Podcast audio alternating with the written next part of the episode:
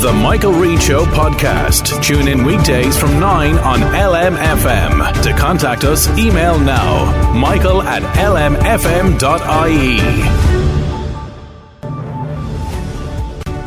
Monday morning, the 29th of January. Good morning, with much debate and discussion from now till 11 a.m. This is Michael Reade on LMFM. There was a slight decrease in the number of people who were homeless in this country last month, but that will come as little comfort to the government. Unquestionably, the number one challenge remains homelessness and those who don't have a home in ensuring that they can have a permanent home for them and their family. While 196 fewer people were homeless in December than there were in November, 13,318 people did not have a place to call home and were living instead in hotels or B&Bs. Close to 4,000 of those, 3,962 were children. And actually since 2020, we've exited 21,212 single adults and families have either been prevented or exited from homelessness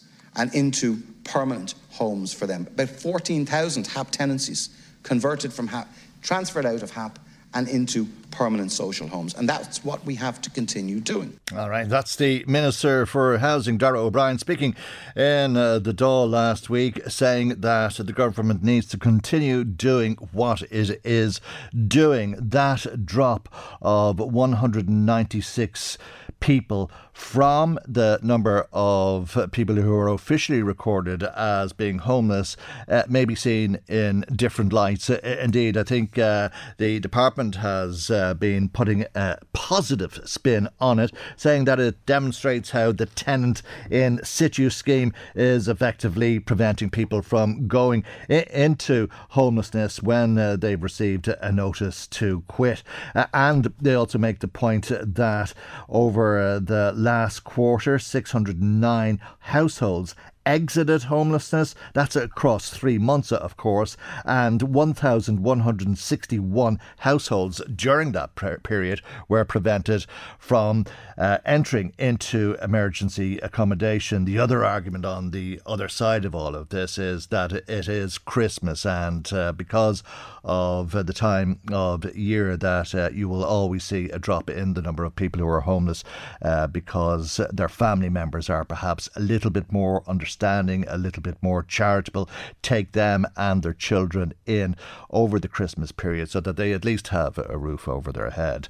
Uh, but uh, there's an awful lot of people, an awful lot of people who were without a roof over their head throughout uh, the Christmas period. A, a time for family, a time to be at home, a time to be together. 13,318 people, as we've been hearing uh, so far uh, this morning. Uh, that figure obviously uh, was published on Friday by the Department of Housing. and of that, and this is, I think, uh, the part that most people find difficult to, to contend with 3,962 are children. That's just close to 4,000 children who were homeless, living in a hotel, living in a B&B, wondering if Santa would have found them over the Christmas period. Almost 4,000 children or 1,916 families. This, of course, is not a, a new problem. It's uh, more than a decade. It's at least 15 years, probably 16 years since the crash in 2008, since we've seen the figures rise. Uh, and whilst this may uh, be the first drop in a long time, there still remains many, many questions. Let's speak now to Roughan McNamara McNamara, who's head of media communications with Focus Ireland. Uh, very good morning to you, Roughan, and thank you indeed uh, for joining us. So, what do you attribute uh, this small drop uh, in the numbers to? 196 fewer people homeless in December than would have been the case in November. Are, are you encouraged by that, uh, or, or, would uh, you argue that it's a typical kind of drop that you would normally see in December? in December, because of people moving back in to live with other relatives and friends as the case may be? Yeah, we feel it's a mixture of both because it is a, you know, while it's small in the scale of things, 196 people is still quite a, a lot of people, nearly 200 people you're talking about. And there is, as you very rightly say, the tr- uh, tradition of uh, wider families or relatives perhaps taking people who are homeless uh, in emergency accommodation in for an agreed short-term period over Christmas. So we think that would make up some of it. But uh, we would be uh, very hopeful that uh, the government and the local authorities have also been allocating um, more of the new social housing coming on stream to people who are long term families and people who are long term homeless because that's something that Focus Ireland has been calling for for a significant amount of time now, and it's something that could really, uh, you know, uh, make a quick. Uh, impact on, on, on this problem. Mm. If we look at the numbers for Mead, uh, Meath kind of, I suppose, booked the trend slightly that there was two, three, four people uh, homeless in November, and, and or, or, sorry, two three two people homeless in Meath in November, and that went up by two to two three four. But there was a welcome drop in Louth of eleven people from one eighty to one six nine. Now. The only way we'll really see the impact is is we want this trend to continue, mm. like everyone, and we'll have to see what the January figures uh, reflect. Uh, however, we while it, we are, you know, welcoming it, any number of people less people homeless is very, very welcome. But it still comes against the backdrop of a very sharp 14% rise uh, in the last year, which is you know, and they're still massive be, figures. I mean, it's incredible. Yeah, it's, it's yeah, shameful. It's, uh, the, we just heard the minister Darragh O'Brien uh, in the trip a, a, moment ago saying the government government needs to keep doing what it has been doing. Uh, are, are, there other steps that the government could be taking? Yeah, well, I think the steps that they could be taken is the first one with with the stroke of a pen.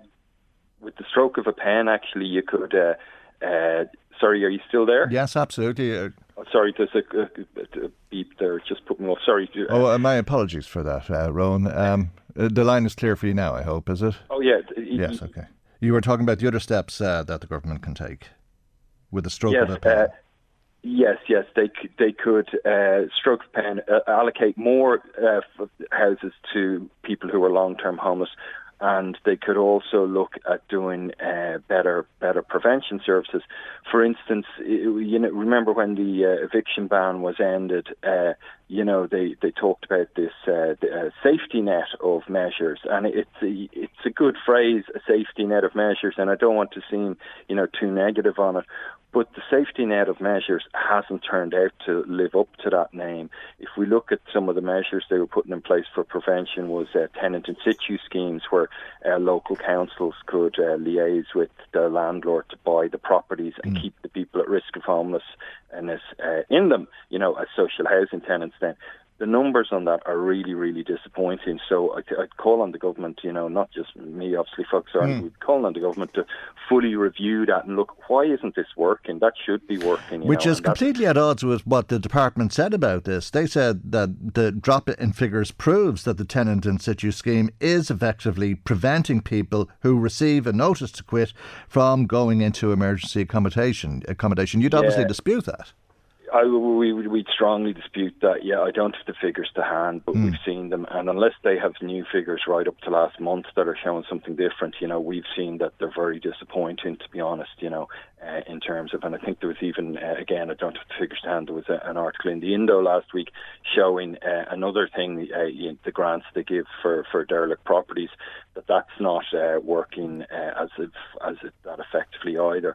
Now we we we want the solutions to work. We're not here to just criticise, but when they're not working effectively enough, and we're seeing a 14% rise year on year, you know, we, we call on, you know, you can't just keep saying, oh, we have these systems in place and they're working when the figures aren't coming down. If they were working truly, we'd be seeing the figures coming down month on month and not just one month at Christmas. Right. Uh, and we are, of course, talking about people who have no option but to seek emergency accommodation. There's a, an awful lot of people who you would describe as the hidden homeless. Yeah, yeah. What we're seeing now, you know, and it, it kind of always happened to an extent, but because of the property crisis right around the country, uh, it, uh, it's it's an awful uh, situation. Uh, you're seeing people who themselves perhaps don't even realise they're homeless for a while. They they might be, you know, have lost their their apartment or their flat, and they're staying with friends or sleeping on a sofa, sofa surfing, and all of a sudden it's gone on for a few months, and uh, the situation's untenable, and they have to go to emergency accommodation. Yeah, and you mentioned the vacant uh, property refurbishment grant uh, and the low figures. Uh, just have that data to hand now. Just one in 50 applicants uh, received the grant. That's just 127 vacant property uh, that have uh, been given funding to refurbish them. Yeah, and that's that's you know often things like that you know can be uh, you know, I'm no expert on the scheme, but often things like that can be because there's so much red tape in place and the mm. local authorities have to follow things.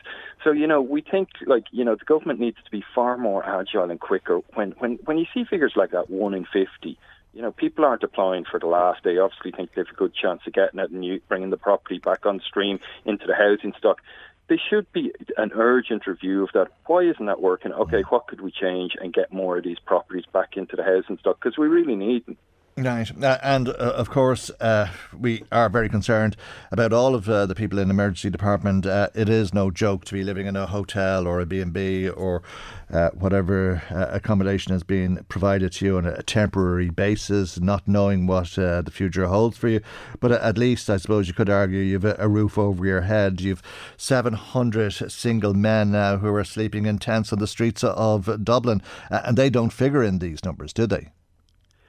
No, no, uh, they, they don't. And you know, the two systems, the, the asylum seeker systems, and the and the if you're if you're referring to that, and then mm, the mm. the people uh, uh, are are very different at the moment, and that's why uh, the, the, you know it it. it what we need to do is lift more people out of emergency accommodation, so that could be freed up then, uh, you know, for for uh, international applicants who, who need it, mm. Uh, because people confu- com- people often confuse the two. Uh, uh I think, Roughan. Uh, yeah, yeah, that's why do, I mentioned yeah. it. They're very, very different. Uh, the 700 people on the streets are, are, are having no effect on uh, the 14,000 people or 13,000 people or, or so who are homeless in this country.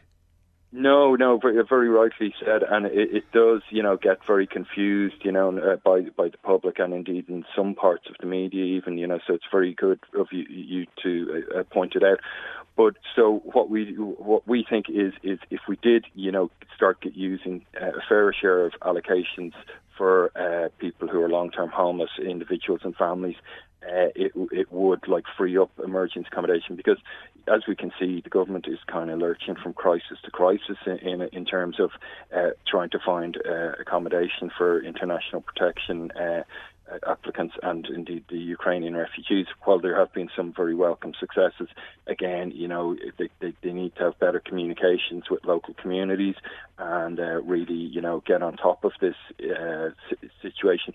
The one thing I just add is as well is is the, the, you know it is obviously you know far better not to be out in the street but mm. if we see we've seen the the trauma that is particularly to the 4000 children that being homeless is causing to them you know and uh, you know, they they can be in hotel rooms, as you said. Mm. They've nowhere to do their homework. Yeah. They've no privacy. They've no where it's proper to play. And you know, we've heard stories of you know some places do provide food, but other cases where you know uh, mothers and fathers have to you know, boil an egg eh, with hot water from a kettle or something to yeah. when the child wakes up hungry in the middle of the night or, or something. Yeah. So, it, it, it, and obviously our services do work, for Focus Ireland services do work very hard with child protection workers to try and protect them. But what they really need is a home, you know, so it's uh, essential that we get on yeah. top of both sides of the crisis fundamental. Odd to, to think that it has been a, a, problem, more than a problem, a crisis uh, that has gone on for as long as it has, over 15 years at this stage. Roughan, we leave it there though, and thank you indeed for joining us on the programme today. Roughan McNamara, Head of Media Communications with Focus Ireland. 086 1800 658.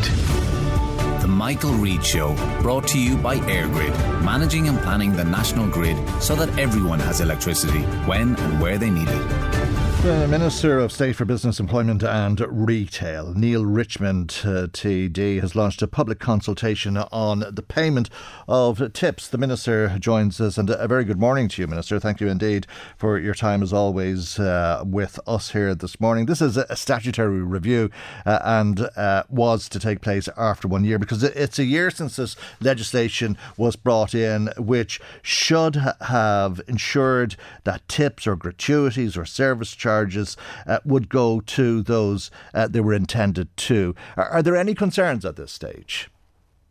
I think so far the legislation's been working well. It's there's been very few cases brought to the WRC, very few complaints, which is a good thing because we always knew that the vast, vast majority of employers are decent and want to do the right thing by their employees. But we're very keen to make sure that work pays.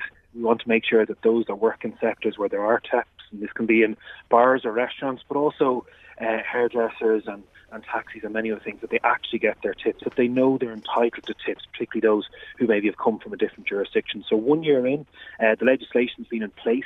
We were asked to introduce fines by the WRC, by the inspectors, just as a as a precaution, you know, as a deterrent, as opposed to necessarily as sort of a something that we actually want to use. But a year in, we're now looking for consultation for those people who are working in the sectors. We're looking to hear from employees. We're looking to hear from management. We're looking to hear from people who own establishments um, in the sectors where there's tips paid, and we're looking to hear from them on the enterprise.ie.gov.ie website between now and the 22nd of February.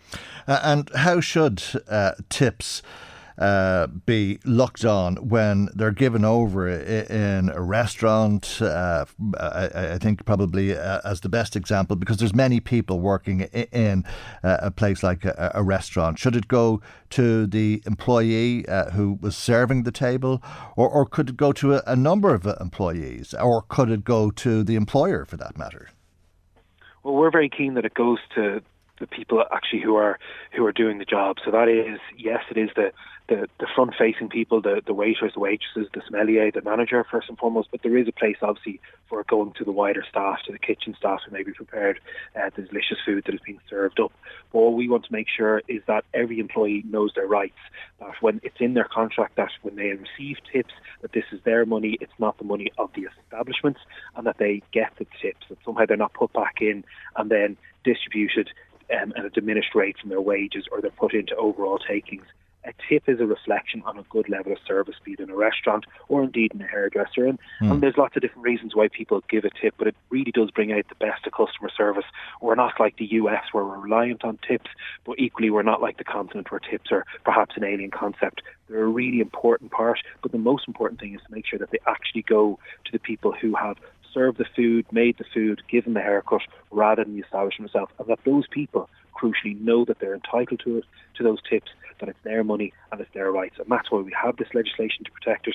That's why we have inspectors to make sure mm. that um, premises are paying in boards, but equally why we want to hear those people who are impacted by it to see how can we improve this legislation or is everything just working A-OK as it is. Uh, and you decide what to tip or if you're going to tip. Uh, a service charge is something different. Uh, it's part of what you're going to be charged uh, and it's a set uh, amount. Can that go to the employer? Yeah, the service charge reflects something different. So service charge may apply if you have a particularly large group if you have eight to ten or pe- eight to ten people or, or maybe way more. So that's separate and that's reflection that it takes an awful lot more uh, to cater for a group of that size. I think it, I think it's usually in place, Minister, because uh, in a group that size, people forget to tip. Uh, they just they're asked for their portion of the bill if they're asked at all, but they forget to tip. That's part of it, but it, it is more a reflection that catering for a party of 12 is a lot different than two or four. Um, and the way that bill is paid is a lot different. You know, a tip is at the discretion of the people who are receiving the service. You know, some people mm. would go for twelve and a half percent. I believe it's up to twenty two and a half percent in the US, but that's a reflection in that they have a lower wage scale in the in the services and hospitality sector. The service charge is but it's very much a distinct one, but that goes to, as I said, that goes as part of the bill. It's at a set agreed rate that's advertised. You can still give a tip on top of the service charge. Yeah. Mm. And indeed, many people choose to do so, and I, I would recommend it particularly. Well, you've preempted my question because a lot of people think I won't tip because there's a service charge, and that means that what I'm paying includes the tip. It includes our tip, but like at the end of the day, mm. some of us will will round up our bill and throw on an extra ten percent, or we'll round the the closest zero to give a tip that we think reflects service. But if you've had a particularly good experience, mm. I personally believe it's always good if you're in a position to to to, to you know to respect that service and recognise that service with a good decent tip directly to the people who've allowed you to have a really wonderful experience, perhaps mm. out at dinner, or just a particularly good haircut or a very enjoyable taxi ride. Absolutely, yeah. And uh, where does a service charge go, though? That's uh, my next question. Does it necessarily go to the staff and only the staff? it goes into the it goes into the wider establishment, who then takes it into part that this because it's a larger party, it takes a service, so it's not just the staff uh, in terms of the waiting staff if it's a restaurant or the kitchen staff, but it's also the cleaning staff, it's also the preparation staff, it's also the fact that um, the restaurant has had to accommodate a bigger party at you know, and, and, aren't able to take in three or four multiple bookings. So it, it goes into the wider establishment, whereas a tip is something different. But again, a tip is a completely voluntary thing as well from the customer's point of view. Of course, and many people uh, realise uh, that uh, the people who are dishing them up uh, this wonderful food, delicious food, as you put it, or uh, making sure that they look lovely in the hairdressers, are, are, not so well paid and are very happy and keen to reward them for. Uh, the good work that they're doing. Uh, some people make a lot of money in, in tips, and there, there's the age old question as to whether they should be taxable or not. Is that something that the government has looked at? It is actually, and I know this because when I was a, a backbencher, I put in parliamentary questions on this because um, tips aren't taxed. They weren't taxed in in France. But one thing that we want to see going forward, or I personally want to see going forward, is that a lot of less people are carrying less cash these days. You know, people are, are paying by, by card or Revolut or whatever it is, um, and that means that they're not necessarily making sure. that We have to make sure that there's a system that goes through to ensure that those tips on the card payment go separate to the bill and go to the employee. That's something I think that's really important because you're right. The vast majority of sectors where people generally receive tips, be it hospitality or hairdressing, would be on the lower uh, the lower wage setting. and many of them are just earning just above minimum wage, and of course we've increased the minimum wage as of the first of January, mm. but hmm. it's still quite a low salary. And the tip is it's not when it comes to taxation, it's not a guaranteed income you know, it's something that reflects service, it's something that reflects performance or indeed the experience of the customer. It's not something that you can pay your rent off the back of or indeed any other bills. Well, depending on uh, the uh, establishment you work for, some people do very well on tips uh, and will tell you they earn more in tips than they do in wages and that would be a reflection on the on the worker, mm. you know. And this has been the way, certainly in the United States, for years. And I remember when I was a young student working in North America, you got a lower rate of minimum wage if you were working in that in, in, in a bar, for example, because tips were so good. And I know people in the US who would who would earn double the amount of their basic salary on tips. Mm. It's different than a bonus scheme, I suppose, for those working in in finance or sales. But again, it's not dependent. It's not dependent. It's not guaranteed. Don't have any entitlement if you're sick, for example yes, if you if you are on a wage, you, you are entitled to uh, sick pay, you are entitled to days off, but the tips don't travel with you. It's the, it's too variable for some people to rely on, and of course it could just be a slow night. You mightn't have a lot of business, and I know a lot of establishments mm. would have had a, a lean enough January because it's not a month where a lot of people go out, for example, or, or go for those extra things. But hopefully that will pick back up now uh, that we're into the second month of the year. People have been paid bank holidays and into all the other things that come ahead. Okay, you mentioned that uh, if people feel that their tips are going to their employer instead of them receiving them, they can take a, a case to the WRC. But that typically doesn't happen, does it, Minister, until uh, relations have completely and uh, somebody is out or has already left their place of uh, employment. I take it, in other words, that you don't hear uh, when this is happening, if it is happening, and as you say, for the most part, you presume that it is happening. But when you're looking to hear from people about this, I, I take it you'd be hoping to hear from trade unions in particular and the information that they're gathering in general from employees. Of course, but there's a very low um, trade union representation within, say, the hospitality sector uh, in particular compared to other industries. So we really do want to hear from workers themselves. We want to hear about the people who um, who are having good experiences, but have noticed that in the last 12 months that they have been given uh, their contract by their employer where it clearly states the rules in relation to tips, where they can see it displayed in the staff room or the break room, whatever it is, mm. in an establishment that they're aware of it, um, that the notice is put up in premises. That's what we want to hear from. But of course, trade unions and equally employment employment groups and indeed individual businesses across Louth and Meath, we'd love to hear from them. All right. Uh, and uh, when it comes uh, to the minimum wage and the Workplace Relations Commission, uh, were you concerned at uh, the increase in the number of cases taken to the WRC uh, where employers were in breach of the legislation, not paying out the minimum wage in some 228 cases over the course of the last year? Yeah, that's 228 cases too many. Um, in one hand, it shows that the WRC are doing their job. We've increased the budget of the WRC. We've increased the amount of inspectors that can go into workplaces. But we want to make sure that the Ireland is a great place uh, to work, equally a great place mm. to run a business. And the way you do that is to play by the rules, to pay It's easy to circumvent the rules, though, is it not, Minister? I mean, you hear uh, of employers who are paying the minimum rate, but then asking people to work maybe 50 hours a week in return for what would be the pay for 40 hours a week. No, and that, that again, this is anecdotal stuff, but what we have seen consistently as we've tightened up the legislation, it is much harder, quite simply, to break the rules, and that's why cases are going to the WRC. And in fairness, the vast majority of people who contribute to the economy as a whole, employers and employees alike, play by the rules, and that's what we want to see. Um, it's quite clear what someone's rights. No one can be be required to ask more, be asked to work more than 14 hour, 49 hours a week. Mm. It has to be clear that their their hourly pay is based on every single hour they work, um, and that the that the rules and the employment terms of contract is made available to them. We have a very strong suite of employee rights uh, legislation in this country. Frankly, we don't have to use it too much. Um, we're known for having really good workers' rights, but equally, this is a great place to do business, run a business, and one of the top five easiest places in the world to, to set up a, a business. Okay, and it may be anecdotal, but I, I think uh, there's many examples. I've certainly heard many examples, and probably not surprisingly, it, it relates quite often to people uh, who are hoping uh, that their customers will tip them, uh, but that they're working longer than they're actually being paid for if uh, they were to be paid the national minimum wage uh, because of uh, the hours that they're working. Uh, should there be uh, harsher sanctions for employers uh, who, who breach the legislation, do you think, Minister? Well, in terms of the TIPS legislation, we've increased the sanctions. Um, we've introduced fines, um, on the spot fines of 250 euro, increased up to 1500 euro. But absolutely, we do have strong sanctions against employers who break the rules. Frankly, we don't have to use them too often.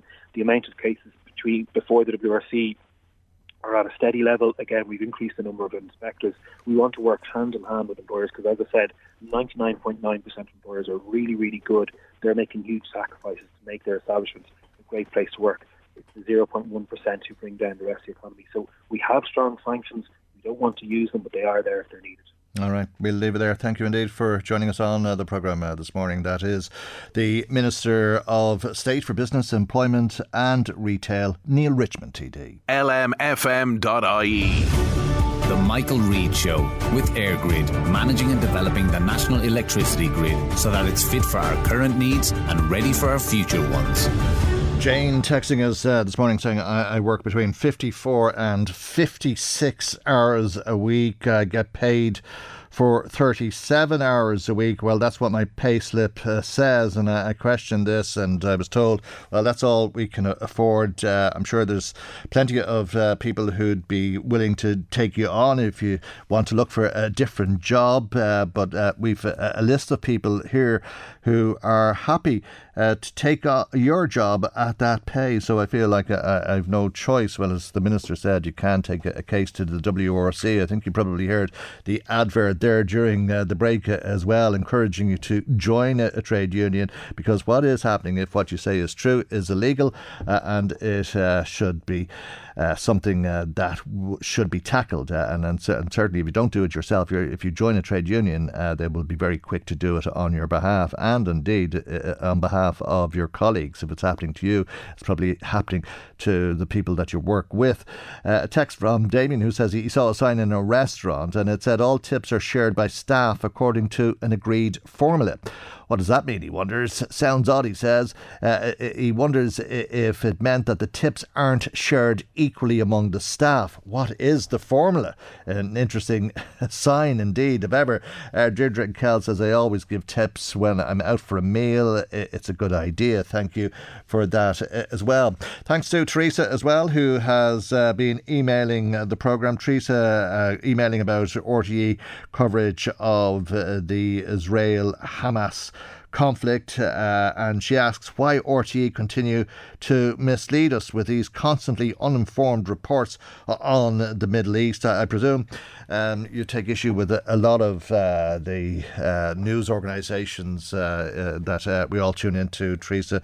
I'm not sure that there would be much difference, whether between the RTE and the BBC or the Virgin Media coverage or whatever. But anyway, she says you bring in these so called warmongering experts, uh, and we hear their bias in the conversations without any proof about attacks on American military bases in Jordan, Syria, Afghanistan by unknown, unknown forces solely to blame.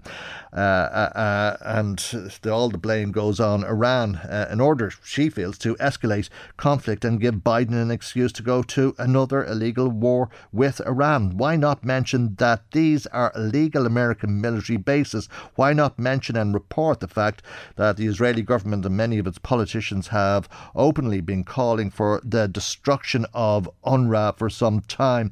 It's well past time that uh, some proper research was done and that we got independent reporting and stopped parroting the vile, obnoxious US Israeli propaganda that is uh, polluting and proliferating in world media. Thank you indeed, uh, Teresa, for very strong comments and uh, indeed uh, strong thoughts.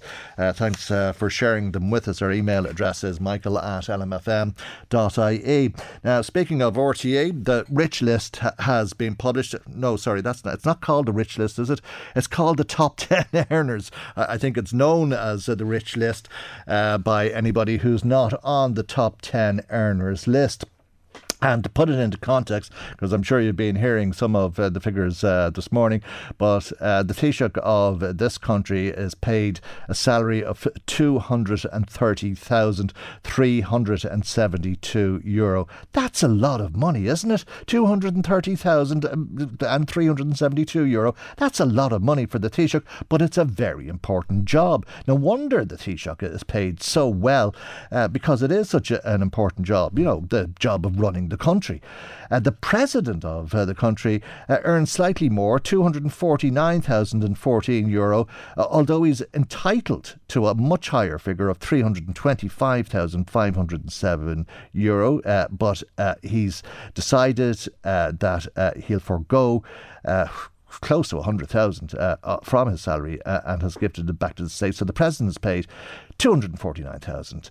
Uh, let's round them up and down. 250,000 for the president, 230 for the Taoiseach. The American president is earning $400,000. That's the equivalent of about 370,000 euro. Um, so uh, really, uh, actually, we do pay our Taoiseach and our president an awful lot of money, don't we, when you compare it to the American president? But anyway, uh, you've, as you've heard, uh, 515,000 uh, for uh, Ryan Tubridy, who didn't work for RTE.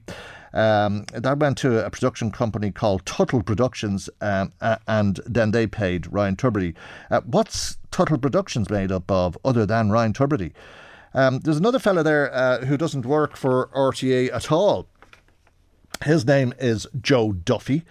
Uh, but he does a bit of contract work, uh, and uh, there's a company that he works for called Claddereen or Claddagreen Limited. And for the work that this contractor, Joe Duffy, did for RTE, uh, 351,000 euro. Um, and of course, uh, there's uh, different ways that that money is looked on uh, by revenue because it's not a PAYE employee, it's a contractor. Joe Duffy doesn't work for RTE. Claire Byrne doesn't work for RTE. She got 350,000. Just to remind you, the Taoiseach earns 230,000. Claire Byrne got 350,000 euro last year. But she doesn't work for RTE. But RTE paid her three hundred and fifty thousand. Miriam O'Callaghan, she doesn't work for RTE either. She got two hundred and sixty-three thousand.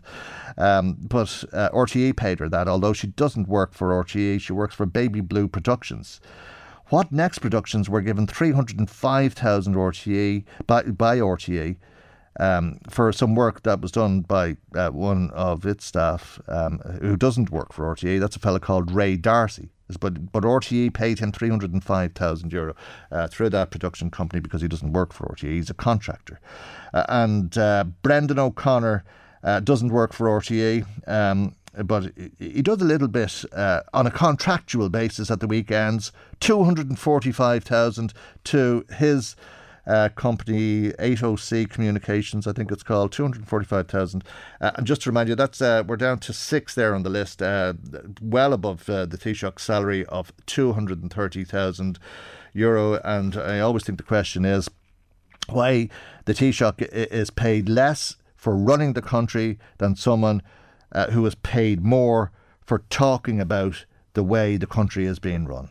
Anyway, that's the world that we live in. Like it or lump it. If you'd like to comment on that or something else today, we'd love to hear from you. Our telephone number is 04198320000. Text or WhatsApp 0861800 Email michael at lmfm.ie. The Michael Reade Show, brought to you by EirGrid, managing and planning the national grid so that everyone has electricity when and where they need it. Uh, the deposit return scheme uh, for plastic uh, drink bottles and cans is set to be implemented on uh, the 1st of February this week, and this means uh, that you'll be charged 15 or 25 cent more per bottle or can, as the case may be. But when you return the bottle or the can, you get the 15 or the 25 cent back.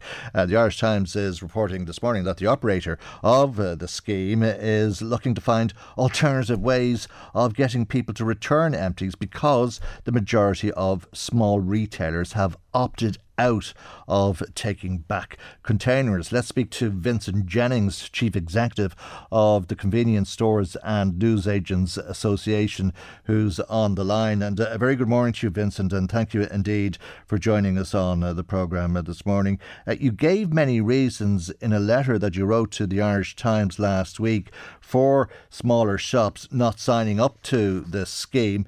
Uh, uh and uh, perhaps you'd take us through them because uh, I think you were talking uh, about uh, counterfeiting and fraudulent conversion of these logos that will be on these bottles and cans that are, are titled uh, that will be entitled to refunds on.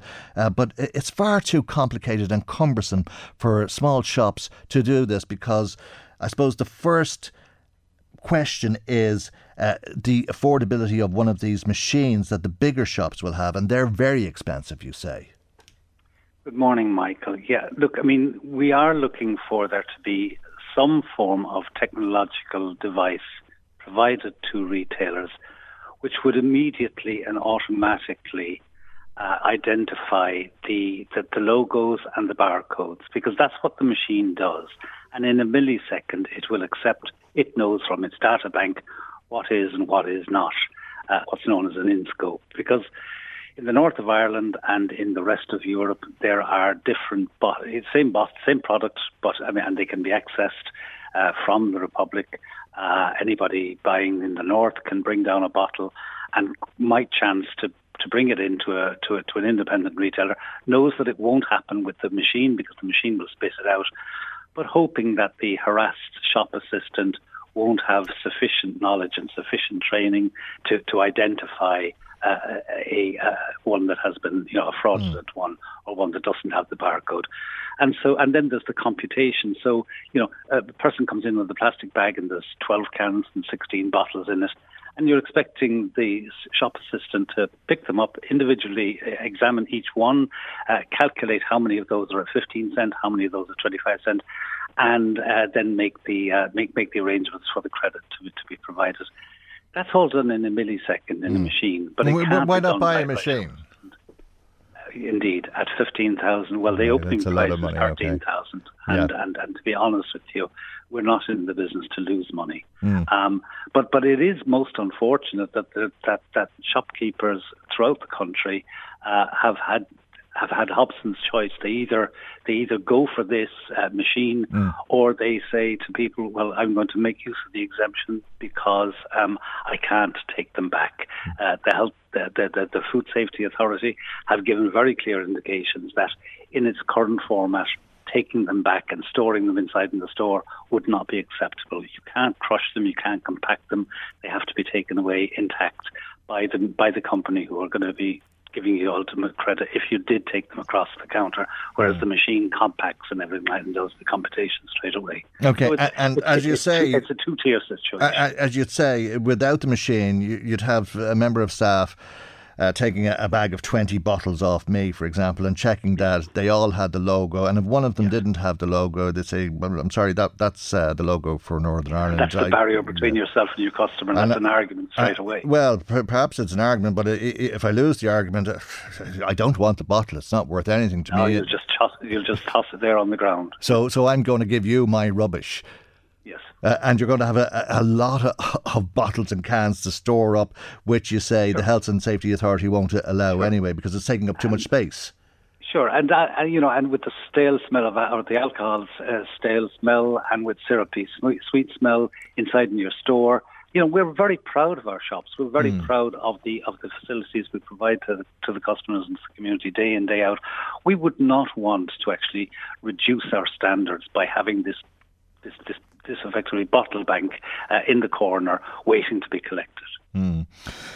Okay, um, but uh, should the cans and bottles not be cleaned before they're brought back uh, to be recycled? Should there? They should be, but there'll still be residual elements. And, and even with that, I mean, there again, you're just creating a barrier between yourself and your customer.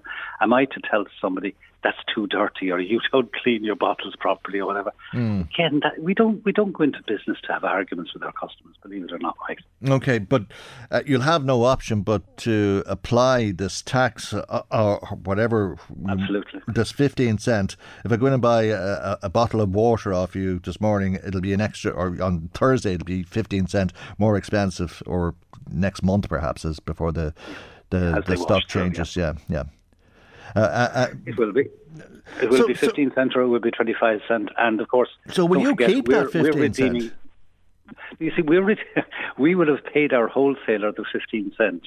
Right. You know, we would have paid them. So uh, you know, a slab of a, a slab will have cost you 360 extra. Uh, you know, so we have to get that back in 15 in dribs and drabs with 15 cent each bottle or 25 cent each bottle uh, as it comes back. And so you'll be just get, you, Hi, I'm Daniel, founder of Pretty Litter. Cats and cat owners deserve better than any old-fashioned litter. That's why I teamed up with scientists and veterinarians to create Pretty Litter. Its innovative crystal formula has superior odor control and weighs up to 80% less than clay litter. Pretty Litter even monitors health by changing colors to help detect early signs of potential illness. It's the world's smartest kitty litter. Go to prettylitter.com and use code ACAST for 20% off your first order and a free cat toy. Terms and conditions apply. See site for details. When you make decisions for your company, you look for the no brainers. If you have a lot of mailing to do, stamps.com is the ultimate no brainer. Use the stamps.com mobile app to mail everything you need to keep your business running with up to 89% off USPS and UPS. Make the same no brainer decision as over 1 million other businesses with stamps.com. Use code PROGRAM for a special offer. That's stamps.com code PROGRAM we're front loading by way of we're paying our wholesalers for the product. We then charge our customers for that. So mm. it's a complete loop at that point. The customer then has to go and get their uh, their, their deposit back at the reverse vending machine. Where, where, where's the start point for this? Uh, uh is the wholesaler also charged the 15 cent from yeah, the, the wholesaler? Producer? That's right. Yeah. The wholesaler pays Re-turn the, the company who is charged with as a not-for-profit organisation mm. charged with running the whole business. Yeah. Okay, and then if I buy. Uh, whatever my slab of water or Seven Up or whatever it is uh, from your news agency, uh, and I want to return it, I go to the supermarket. Then it, it, eventually goes back to them. Is it? Well, sorry, the, the, the deposit then is yeah. handed back to you. Oh yes, of course, yes, yes, yes, because I've been charged. You can't be out. Yes, yes. you can't be out of money. How silly of me. Yes, okay, uh, but um, a lot of people won't be able to uh, get uh, to these machines. I take it if smaller shops aren't making them available. I, oh no, no, no, no, no. I mean, look, I mean, well, for a start, anyway, this was originally the the the, the the, the, the, plan of the department that there yeah. would be a small number of reverse vending machines around the country. Mm. But many of our members, I mean, well over 700 of them, are putting in reverse vending machines to, to, to complement those that are already going to be there in the Tesco, the Aldi's, the Lidl's, Hmm. and the like. So you will, you know, you will find that there are a substantial number around. But there still will be pockets, and there still will be, you know, areas Yeah. where people will have to travel some bit. Yeah. That's not dissimilar to, to, to other countries. In fact, it would be the same as other countries. In fact, there's more. There's going to be more reverse vending machines per population in Ireland than there will be in other countries. We'd still like to see a greater level of buy-in by the state because the state has effectively they, they gave over to Re-turn, which is running the business very well, but they gave over then the whole running of it, and they didn't actually. There's no money, there's no state money involved whatsoever in this, none whatsoever. So no grants to small businesses, no accelerated capital allowances for tax efficiency. You know, they they more or less said. Get ahead, we want this to be done. Go ahead and do it. But there's no state involved, and there really should. If the state really wants small businesses to to survive Yeah. and to service their community, they should be actually much more active. Yeah, uh, but it, it'll be a problem for people, won't it? Because you can't crush the bottle or the can, uh, which is Can't part crush of it, can't damage it. That's can't the, that's the part of the problem you have because they end up taking a lot of space. Uh, uh, and if you don't have somewhere in, in your village that takes back your bottles, uh, well, then you're going to have to store them uncrushed and so on until because a lot of people don't go to the big supermarket in the big town that often. I'm sure. Yeah, it's going to change. I mean, it's going to change your household, Michael, Yeah. and uh, and all of the listeners' households. I mean, they're, where where currently they just put it into the recycling bag. There's going to have to be within their home a separate bag, a separate uh, uh, uh, container, a separate crate for bottles and for cans for those that have deposits. Uh, because you can't, you, you won't be throwing them into the into the recycling anymore unless you actually have money to burn. Okay, we'll leave it there for the moment. Vincent, thank you indeed for joining us. It's all ahead of us starting on Thursday, the 1st of February. Vincent Jennings is uh, the Chief Executive of the Convenience Stores and Newsagents Association. The Michael Reade Show, brought to you by EirGrid, managing and planning the national grid so that everyone has electricity when and where they need it. Well, there's been a, an ongoing saga, as regular listeners uh, to this programme will know about receiving documentation from Louth County Council and a Freedom of Information request uh, that resulted in two records being held by the council. Uh, result that we appealed to that resulted then in five records uh, being discovered by the council. That was the final decision from Louth County Council. We did have an option to uh, appealed that decision to the Information Commissioner. And uh, as you know, if you are a regular listener, the Information Commissioner directed Louth County Council to carry out a proper search. Now, um, we've uh, received some documents under uh, the Freedom of Information Act as a result of that uh, appeal. Uh, and we do have some updates for you, uh, and this brings us to a, a different uh, part of this saga. One of the interesting things that we can tell you about it is that when we were told uh, by an official in Louth County Council as the final appeal uh, in this matter that there were only five records on uh, uh, on record, uh, and then it transpired that there were 892 documents, which Louth County Council said didn't exist. Uh, we've discovered by getting uh, some 18 emails that the official who told us that there was five documents that Louth County Council had on record was the same official whose name appears on 35 occasions in the 18 emails that we received. The same official who said there was only five records wrote four emails, re- received five emails, and was involved in five email trails as they're described. These are emails that we cannot have sight of for various legal reasons, but a trail could mean two or 102 emails. Uh, but what we are convinced of is that the same official who told us that there were only five records being held by Louth County Council was party to dozens of emails. Anyway, there's lots more in these documents uh, for us uh, to go through once again with uh, Damian O'Farrell, Dublin City Councillor, who represents uh, men who were abused by Christian brothers, sexually abused by Christian brothers when they were little children in various schools. Damian, good morning to you, and thank you indeed uh, for coming in to us uh, this morning. And you've looked over these documents, and you've a, a number of questions, I think. Yeah, thank you, Michael. I suppose to, to put it into context, I suppose for your listeners, a group of men, um, and these could be any men, any women, um, any families in Louth, uh, citizens. You know, a group of men. They just they, they want their issue discussed on an agenda. They wanted their issue discussed. They had a right for their issue to be discussed on an agenda. And the chief executive, an unelected person, denied them of that right. She took their motion off the agenda. This was a, this was a, a this was the prerogative of councillors alone, and that's we believe she was in breach of the Local Government Act. And Untarnished, Imelda Munster raised this in the Dáil last week, and An Tánaiste Micheál Martin said, I'm not clear on how a CEO can disallow a councillor's motion. I would find it difficult to comprehend.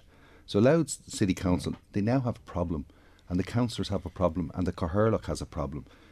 But if we look at these uh, freedom of information documents, and you mentioned an official there, like this official wrote to Councillor Orr, and he said your original, um, the original wording uh, was not rejected by management or the CPG committee. That's a committee inso- inside mm. uh, Louth County Corporate Council. Policy That's Committee. subject to the council, though. It's Mm. a secondary uh, uh, uh, committee.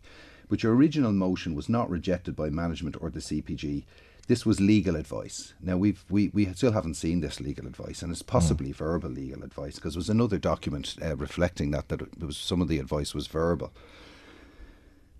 But this is thi- this was legal advice. So there's there's so are we to believe then in this first what he was writing about was the, the original motion that Councillor Orr put forward, and we weren't looking at that stage for the freedom to be removed. We wanted to write to Brother Garvey. Brother Garvey had a relationship with Drogheda. He was a free man of Drogheda. He was from Drogheda. So we wanted to write to him to ask him, could he intervene? Hmm. So there was a problem with the legal advice. The legal advice says no, we can't do that. So his name was removed off the uh, off the motion. That was the purpose of the That was motion. the purpose of the motion, yeah. So the the original intention of the motion was totally was totally destroyed. And again, this is interference um, by management with the with the functions of, of council. So this that's our total intention. So this, you, you just you just can't do this. Hmm. And the and the, the Taoiseach, I think Imelda Munster said he was dismayed. That's what she she was standing in front of him and she felt that that, that was the look on his face. It was clear listening to it uh, that he couldn't understand it as it was presented, as he put it. Yeah. So then there was another document there. This is just this is one is incredible. Now it's the same official, um, and again writing to uh, Councillor Yor. We we've been advised again this legal advice that we can see. The Louth County Council should not write to the order, as we have no role in such matters. Now this is just incredible. This is what councillors do. This is what council they represent people. They write. Have have Louth County Council never written to anybody? That's not their role. Have they written to? I'm, I'm sure they've written to the, the the Israeli ambassador in Dublin. They've written to probably Putin. They've written to the Ukraine. Uh, Councillor Pio Uh, Pio Smith wanted to put amendment to that motion to write to the government. Well, they wouldn't be able to write to the government either if you, if you come by that logic. Councillors um, are a political body, political body, and they represent people and they make representations and they're instructing the executive, they're instructing the CEO to write. And that the, the council would write um, to the brothers to, to take them up on their heinous uh, litigation strategy, to, to point them out. So they're on legal advice, they're saying they can't write. Nor- normal, everyday, run of the mill stuff Yeah. for councillors and council executives. Councillors ask the council executive to write to whoever, except Yeah. Brother Edmund Garvey or except the Christian Brothers. Well, there seems to be a problem with this motion. You know, I don't know what that. You know, there seems to be a problem with this motion. There's obstacles put in the way of this. That they just did not want to deal with this particular one. They've right, I'm sure there's 50 or 100 letters that they've written this year, but the legal advice says they we don't. Okay. The legal advice uh, we don't we cannot write to the order as we have no role on such matters. Like it's just cre- incredible. Now another another document there again incredible, and I'm not going to name anybody because the person would be embarrassed, you know. But these these victims they were treated so badly, and councillors just ignored them in Drogheda. The the the, the then um, mayor of Drogheda. Uh, she just ignored ignored them and all. So they decided they would come up to Dublin, or sorry, come To up Drogheda, to Drogheda. yeah. Mm. And then they came from one. One came from the UK, and they came from all over all over Ireland. And they wanted to meet councillors, and they sent them an invitation to come to the Boyne Valley Hotel. And they were providing catering as well, pastries and tea. And they like they asked councillors to respond. You know, RSVP. I think six councillors, seven councillors responded in total, and five of twenty nine turned up at the meeting. But one councillor, when he got the letter from the from the victims, uh, instead of uh, replying, instead of or RSVP, now this person is an elected person, hmm. he sent that letter to the management, hmm. to the official that we're talking about already. He sent that to that. Like what? That is just bizarre. Hmm. This person is is a, is a publicly elected official, and you would send the letter off to to an official. I mean, why? It just what would that be about? And and and the, the what he put it with the when he when he forwarded on, he It- had it- some comments, and they were we can't see those They're comments. redacted, They're yeah. redacted, you know. It's I don't know what they, they said, but people can make up their own minds about what they said. We were There's, there's obviously no, annoying there's no, people. There's no wrongdoing in that, of No, course. there's no Uh, uh, wrongdoing. Of course, he's entitled to send it on to whoever, but uh, uh, you'd wonder why. But was he looking for advice or something from the council official, or what, what was about the whether, whether, Yeah. about whether he could come to a meeting to meet victims of sexual abuse and listen to what they had to say. They were there nearly a year trying to contact counsellors. They were just ignored. Mm. Yeah. So that so that raised eyebrows, I suppose. Absolutely, absolutely. yeah. You know, and there was anomalies in those freedom of information as well. I was looking at the train. There was one. We, we, I don't think we're finished w- with them yet. With Mm. with the thirty six that you got, there were some anomalies. There was some missing. There was a trail. Mm. There was people um, writing. With Officials writing to other officials, but they wouldn't have they wouldn't have had the information that they was writing about unless an email was sent to them. But that email isn't there. Mm.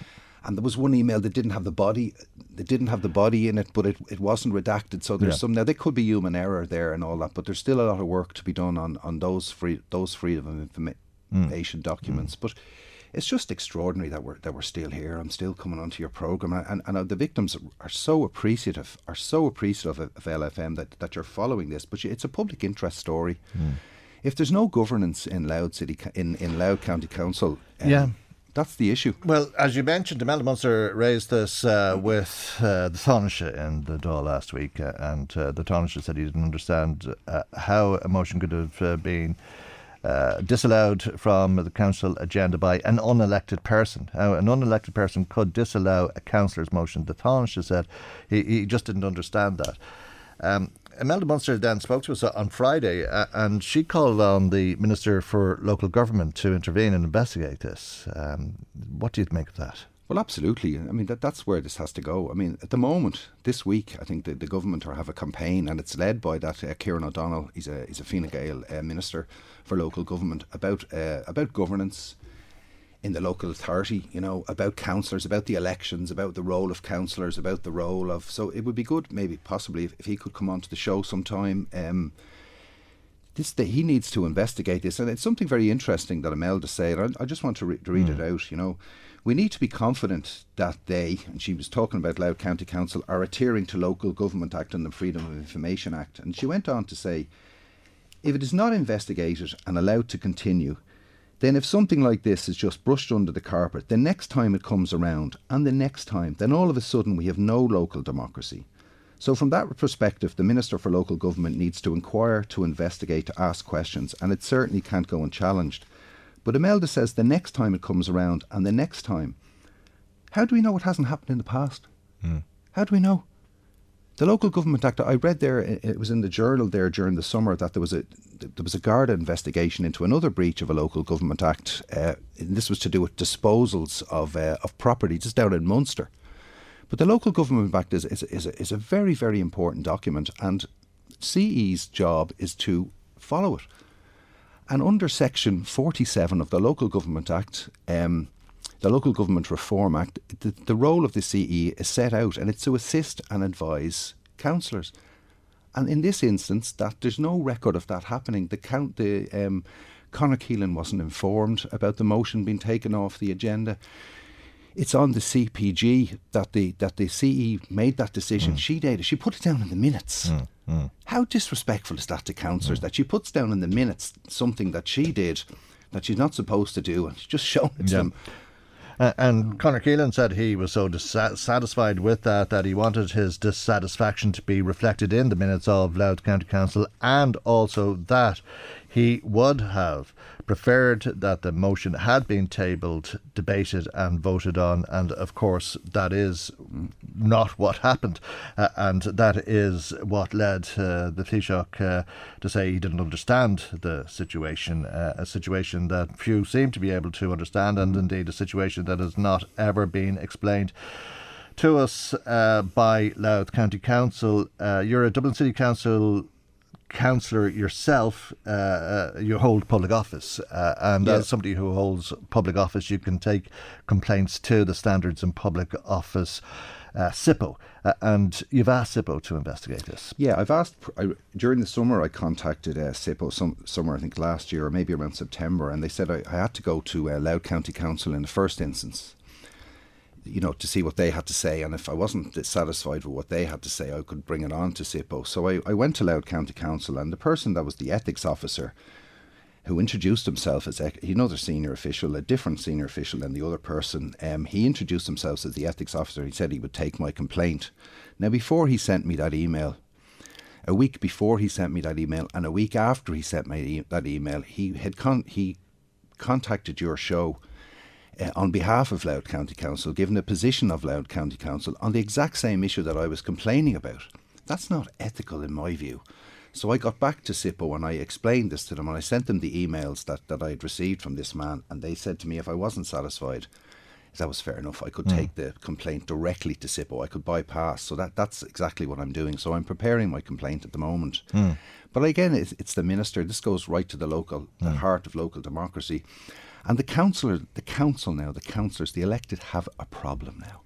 And this isn't going to go away. And I don't know whether there isn't huge experience in the in the top end of the council, the, the, the Cathaoirleach and the assistant uh, Cathaoirleach, there's not huge experience there, um, but they need to get advice now. I was on this radio station, I think a couple of weeks ago. I said there needs to be a special uh, a special meeting.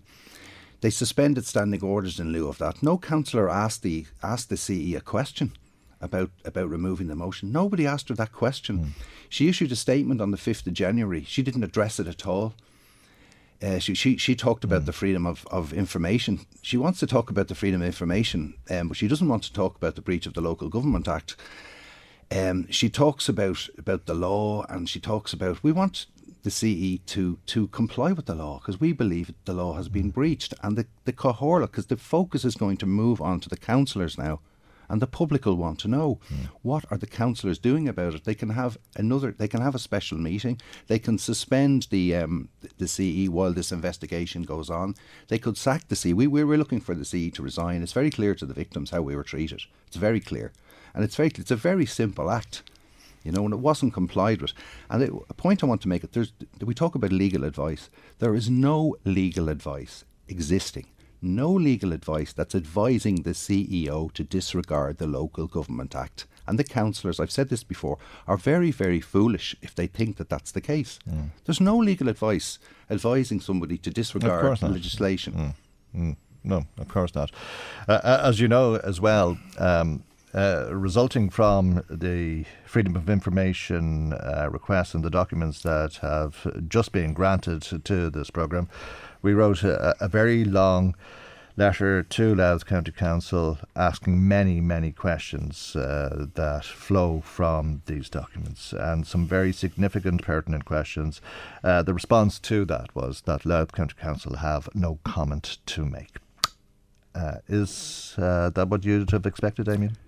Well, from this council, um, from this council, from this CEO, I, I absolutely that's what's happening. They're just burying the sand, burying their head in the sand, and thinking this will go away. Well, it's not going to go away. But the focus, as I said, turns on to the Cathaoirleach of Louth County Council, uh, Councillor Paula Butterly, and, and and councillors and the chief whips to see what they were going to do. Like this verbal, I hope this ver- this verbal advice, and this is a fair question, isn't from Councillor Kevin Callan. I'm sure I'm, I'm sure it's not, but we, we don't know. There's, there's in those freedom of information dockets, it, t- it documents it talks about verbal advice. So I hope the verbal advice isn't from existing councillors. Well, I, I think the council has its own firm of solicitors yeah. that advise them legally, uh, Yeah. and uh, I I think uh, the reason you mentioned Councillor Collins because he's a, a barrister and he obviously would have yeah. a legal understanding of these matters, uh, and uh, he opposed rescinding the freedom of Yeah, he- I take it that's the connection. Yeah, he, but he doesn't. He is doesn't Yeah, seem. He, he has hundred percent trust in the CEO. He doesn't feel there's any problem. And, Uh, as and- the Cathaoirleach does as well, uh, another Yeah, councillor who is also a barrister. That's right, and it's, Mm. it's it's unbelievable, and it's clear that the Local Government Act has been breached, and the t- the Taoiseach cannot comprehend how that could happen, cannot comprehend it. So really, the, the the councillors here need to take, you know, I don't know who they're listening to, but they need to start they start um, li- looking at the Act and read the Act. It's the Local Government Reform Act 2014 and it's section 47. And it's very, it's a few paragraphs and it's very clear. Okay. Well, we leave it there for the moment, uh, and I do mean for the moment because I think that we will be hearing more about this story in the coming days. Damian O'Farrell, thanks once again for coming into us today. Thank you. Thank you indeed. Reade Show, brought to you by EirGrid, managing and planning the national grid so that everyone has electricity when and where they need it. On Friday, the International Court of Justice, in its interim ruling, ordered Israel to prevent genocidal acts in Gaza. The charge of genocide leveled against Israel is not only false, it's outrageous, and decent people everywhere should reject it. On the eve of the International Holocaust Remembrance Day, I again pledge as Israel's Prime Minister never again. Israel will continue to defend itself against Hamas, a genocidal terror organization. On October 7th, Hamas perpetrated the most horrific atrocities against the Jewish people since the Holocaust, and it vows to repeat these atrocities again and again and again. Our war is against Hamas terrorists, not against Palestinian civilians. We will continue to facilitate humanitarian assistance and to do our utmost to keep civilians out of harm's way, even as Hamas uses civilians as human shields. We will continue to do what is necessary to defend our country and defend our people. The Israeli PM Benjamin Netanyahu. Let's speak uh, to Jim Roche, PRO and Secretary of uh, the Irish Anti War Movement Steering Committee. Jim, good morning to you. Thanks for joining us on uh, the programme uh, this morning. What did you make of uh, the ruling from the ICJ ordering Israel to prevent genocidal acts, uh, although it does have the jurisdiction, it says, to investigate whether that may have happened? Uh, as of yet. Uh, but it was disappointing, was it not, in that uh, it didn't order a ceasefire? Good morning, Michael. Thanks for talking to me. Uh, I hope you can hear me okay. Yeah, there. sure. Uh, yeah, good to talk to you again. Look, um, this is truly historic. I mean, the South African case has been accepted uh, as having merit has been plausible by the, the world's number one court. The whole Israeli defense that was put forward has been denied by the court, uh, uh, you know, including the, the so-called right to defend itself, which which Israel made much of. The court just ignored this. They've accepted as fact that there has been genocidal intent. Not just that there is merit in what South African, uh, but they've accepted it as fact.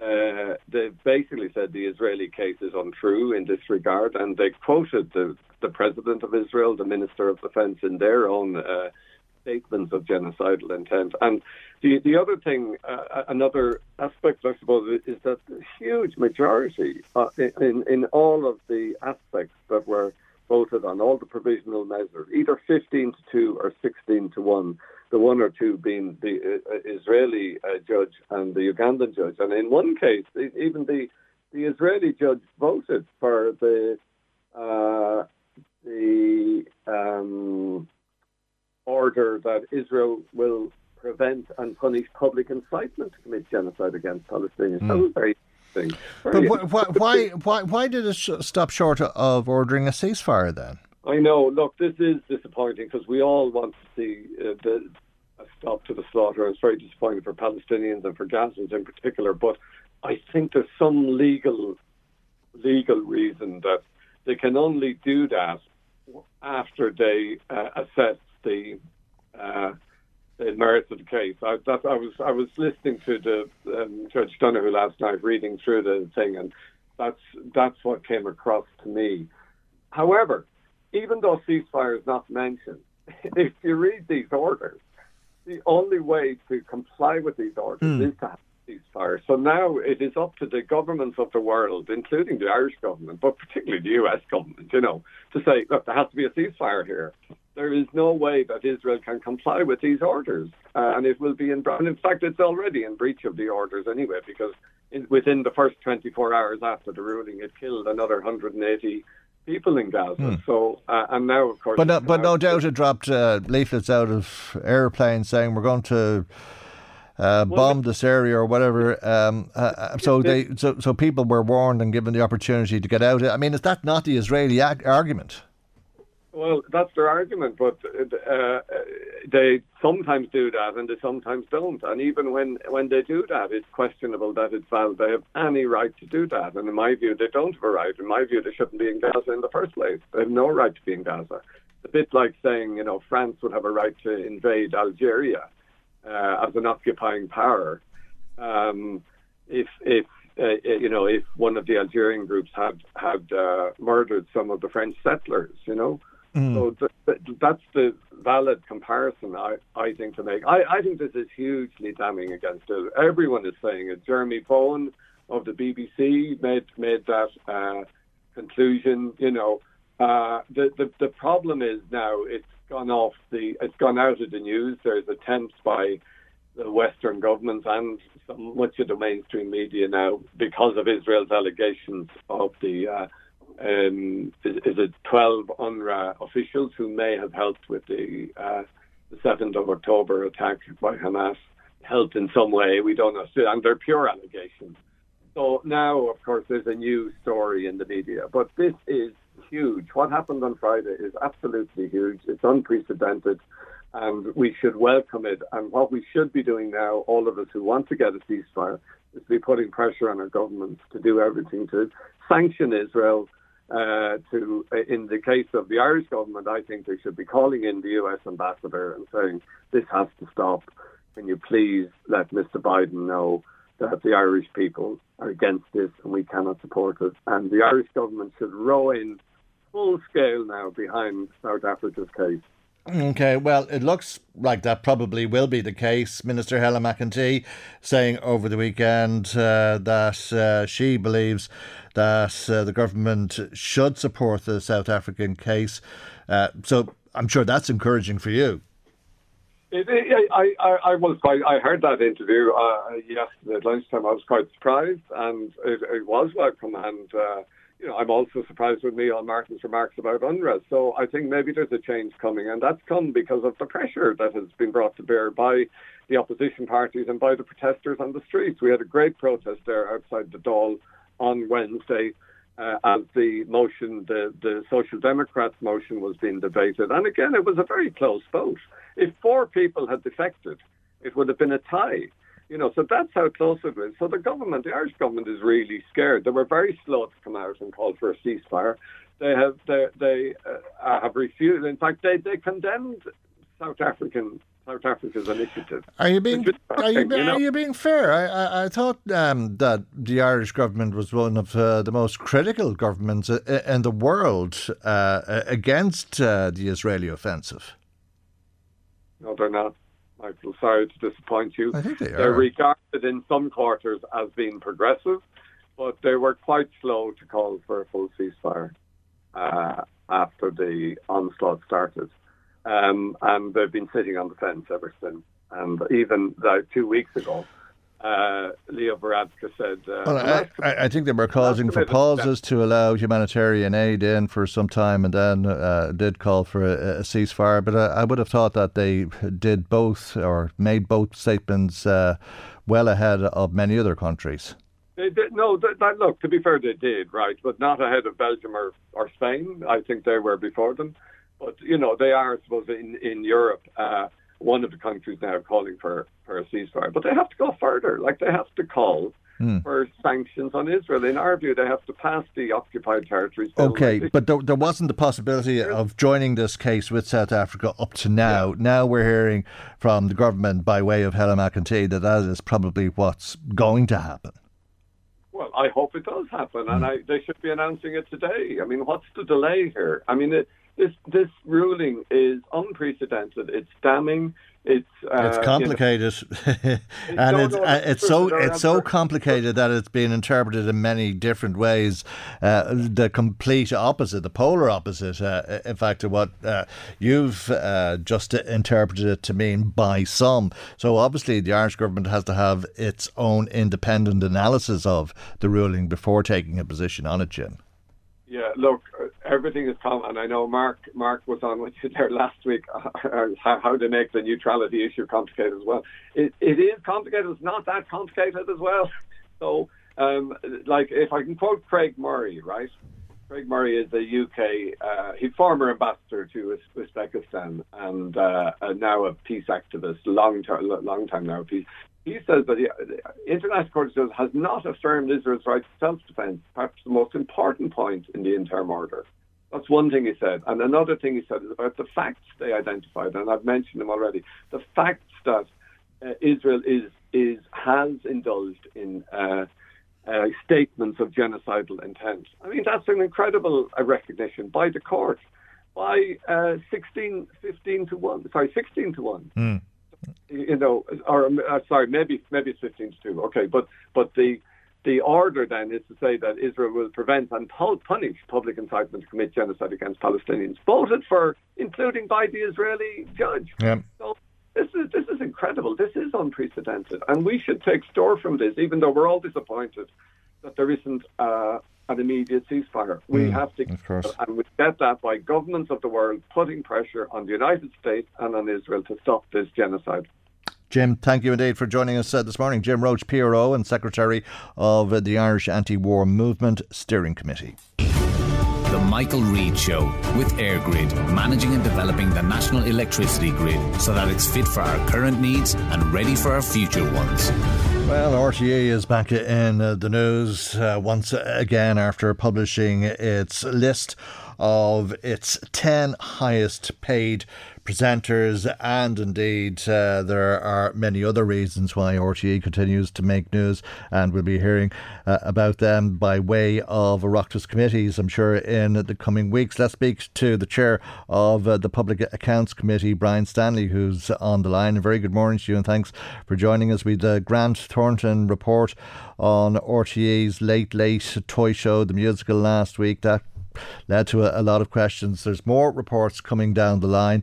Uh, but can I ask you about the top 10 earners, or, or, more specifically about the six top earners? Because none of them work for RTE, apparently. They all do a little bit of work uh, as contractors for them, and each of them are paid more than the Taoiseach. Uh, what are your thoughts on that? Well, my thoughts, uh, uh, my thoughts um, are, are, well known on this. that um, Michael, I'd have to say to you that you know excessive pay at RTE obviously We've called for that to be reduced. Um, it's a matter for the board of RTE. Uh, there are presenters there in receipt of large sums of money. There has been some reductions in recent years, but it needs to go further, particularly given given the fact that RTE is in financial difficulty. Mm. Um, what are the tax implications uh, for people? Uh, who are not PAYE workers, uh, if uh, they're self employed, as I take it these contractors are, uh, and they work for RTE, I, I, take it that they don't pay the same right rate of PRSI, let's say, as PAYE workers uh, pay, uh, and that uh, they can claim tax back on expenses in a way that PAYE workers can't. So if like Joe Duffy, you earn 351,000 euro, it's worth more to you than if you were a PAYE employee. Well, that's one of the unusual things about the uh, about the about the top presenters at RT, uh, and indeed, you know, Sinn Féin, the party I represent, and indeed the Public Accounts Committee, we have dug into this in relation to bogus self-employment, and there's investigations ongoing at the moment by the Department of Social Protection into all that. Revenue have also been involved in it, and indeed we addressed this with Revenue no mm. later than last week. But there are uh, they are entitled to uh, they are entitled to form a company, which is the way they do it, uh, and they're contracted then by RT to provide provide services.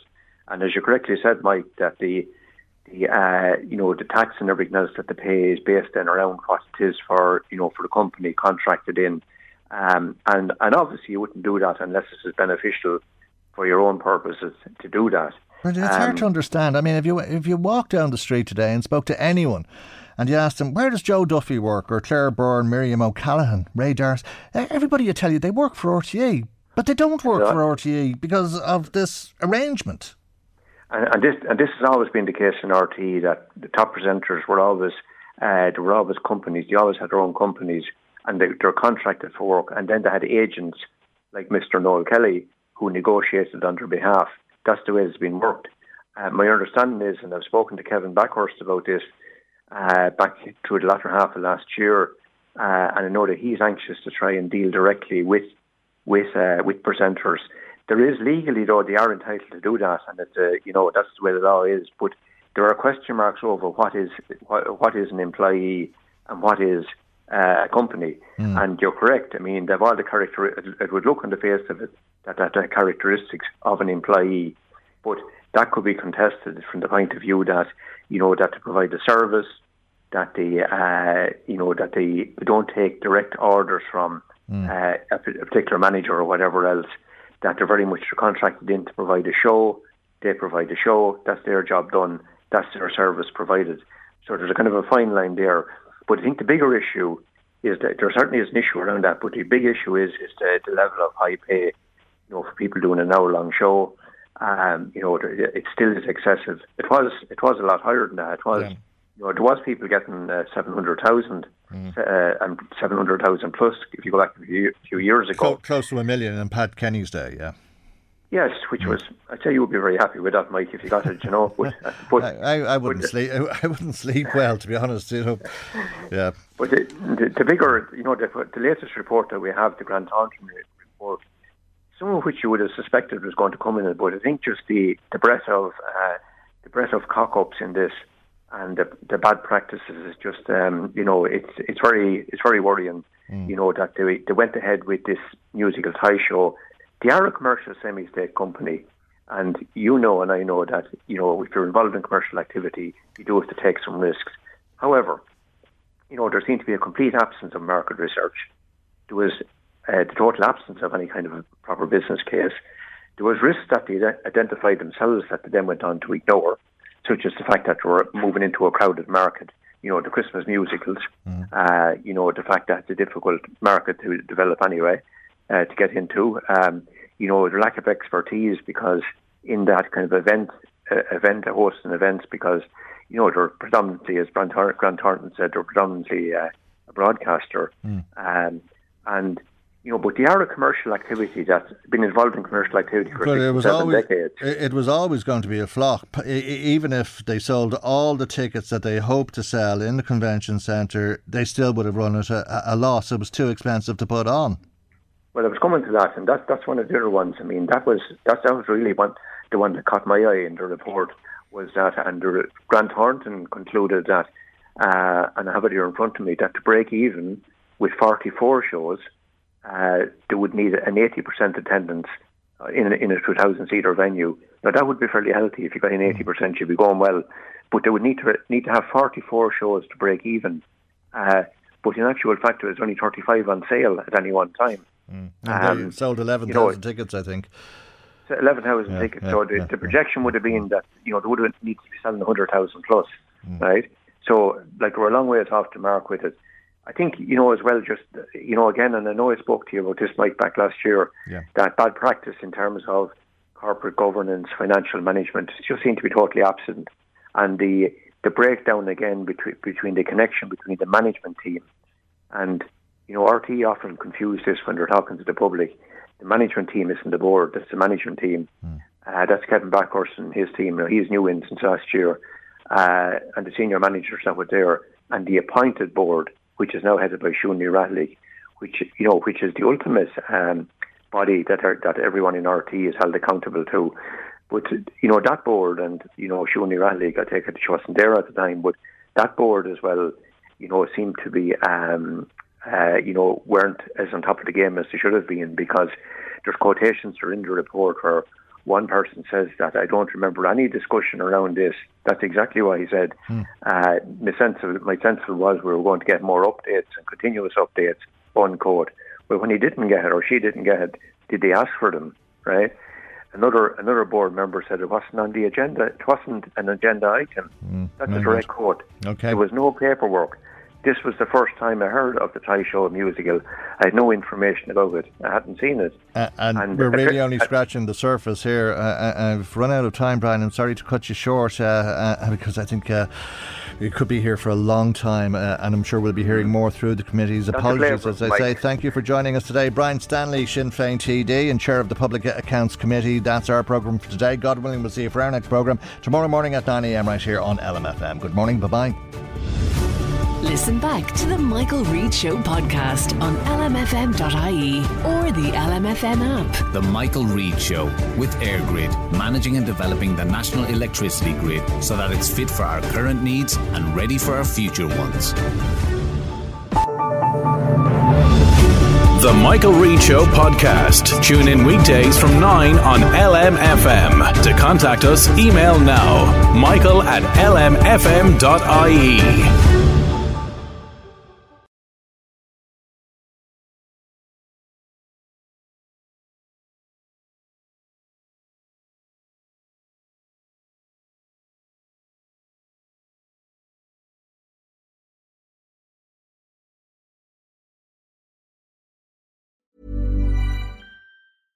Even when we're on a budget, we still deserve nice things.